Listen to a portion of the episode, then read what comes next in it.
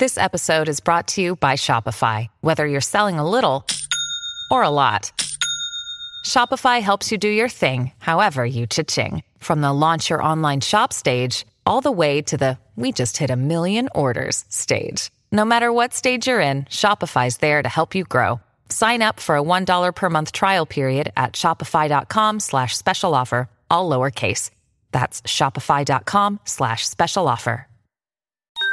PodClass, i podcast di Class Editori.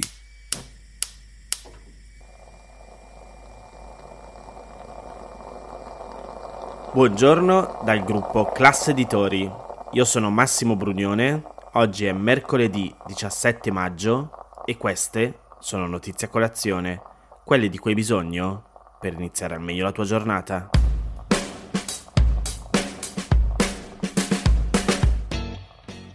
Nella partita dei capoluoghi è avanti il centrodestra. Al primo turno vince quattro a due.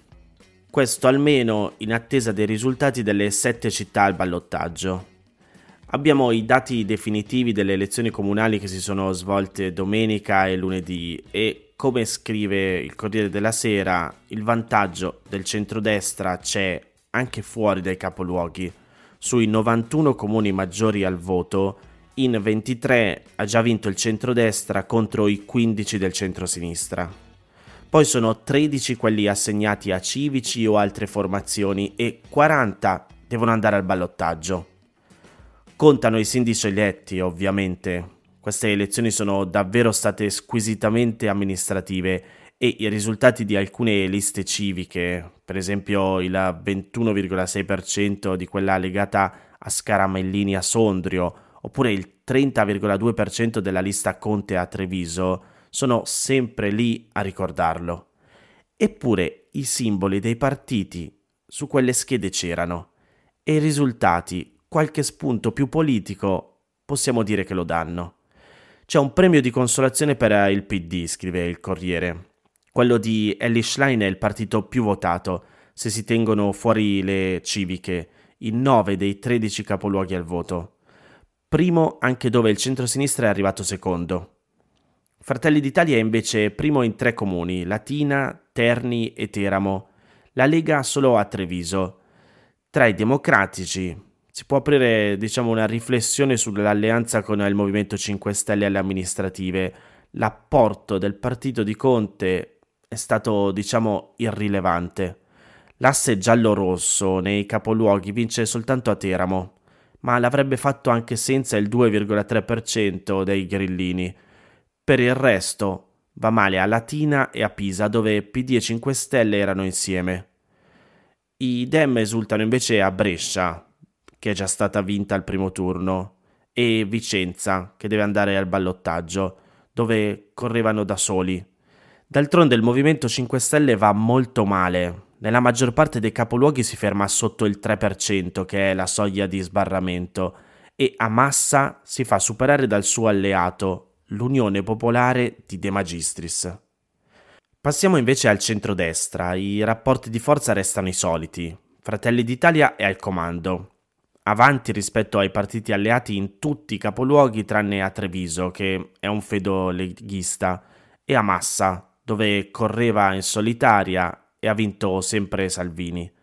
E poi c'è anche Brindisi, dove invece è Forza Italia a comandare, con il risultato più alto per il partito di Berlusconi, dodici virgola uno per cento.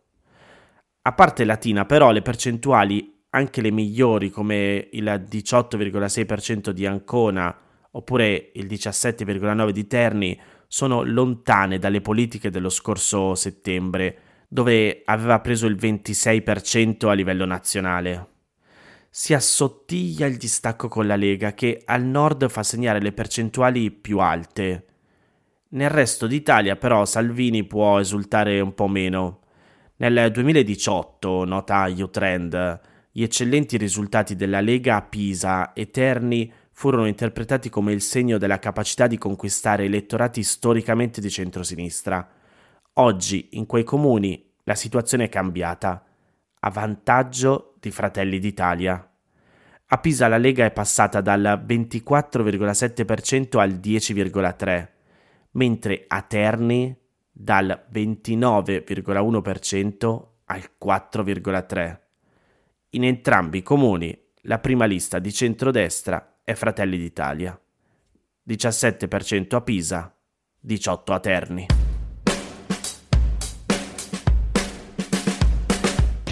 Il tasso di occupazione delle donne che hanno tra i venticinque e i quarantanove anni passa dal settantadue per cento per le donne senza figli al cinquantatré per cento per quelle che hanno almeno un figlio di età inferiore ai sei anni.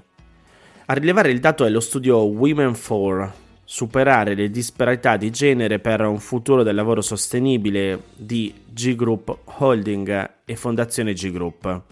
Uno studio che ha lo scopo di identificare le cause della disparità di genere in settori considerati prevalentemente maschili e le possibili soluzioni da mettere in campo per superare questo problema.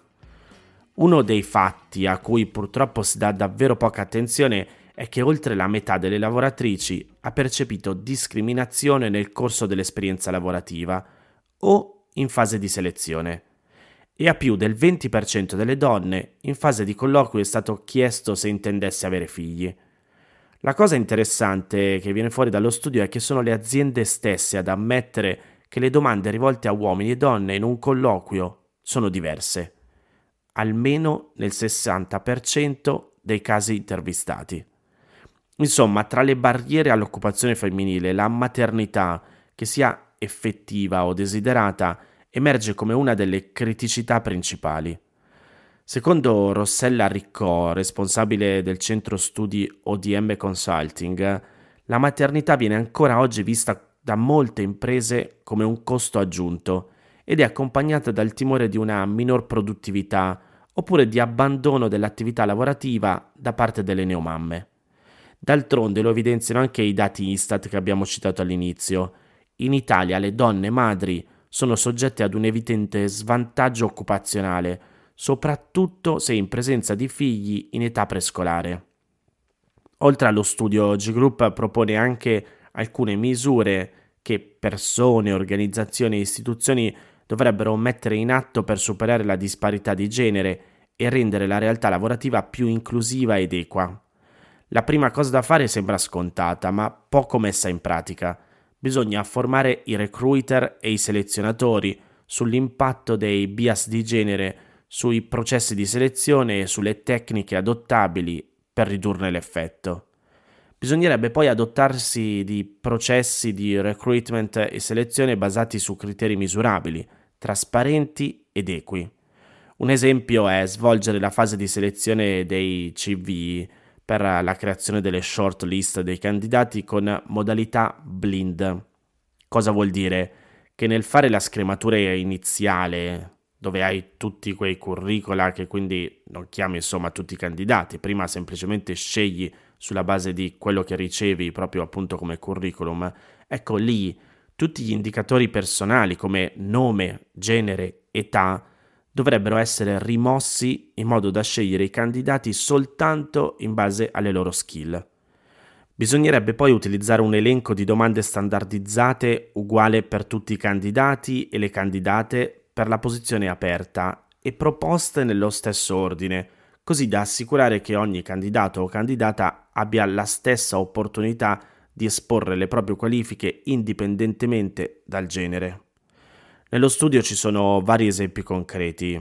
Mi piaceva inserirlo perché, anche se forse sono cose che più o meno conosciamo, credo sia importante continuare a parlarne per trasformare il piano culturale e provare a trasformare davvero i posti di lavoro in luoghi in cui la parità di genere dovrebbe essere qualcosa non da imporre tramite quote rosa o altre pratiche di questo tipo, ma da dare per scontata, per il rispetto che ognuno di noi deve avere semplicemente nella professionalità dell'altro, qualsiasi sia il suo genere.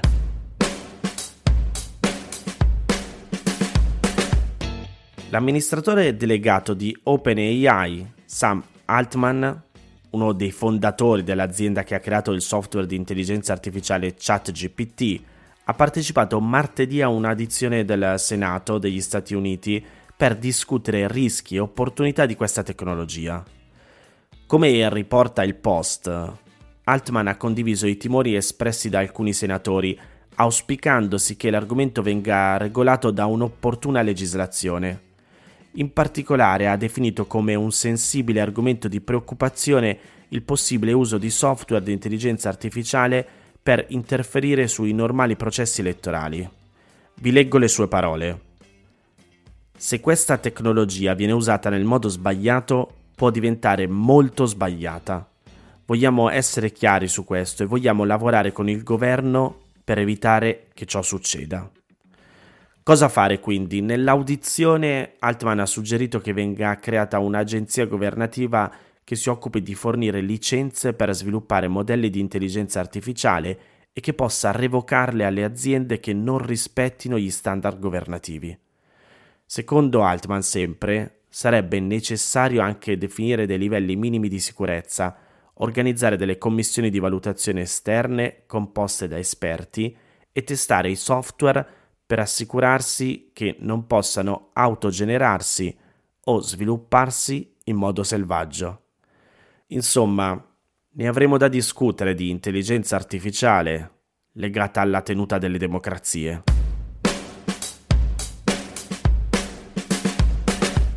Queste erano le notizie a colazione di oggi. Se volete suggerirmi alcune notizie o mandarmi i vostri commenti su quelle trattate, potete scrivermi all'indirizzo notiziacolazione chiocciola class punto it. Se volete rimanere aggiornati c'è il canale Telegram di Notizia Colazione. Nel sommario della puntata trovate il link per gli altri podcast del gruppo Class Editori. Io vi aspetto domani per iniziare insieme una nuova giornata. Un saluto da Massimo Brugnione.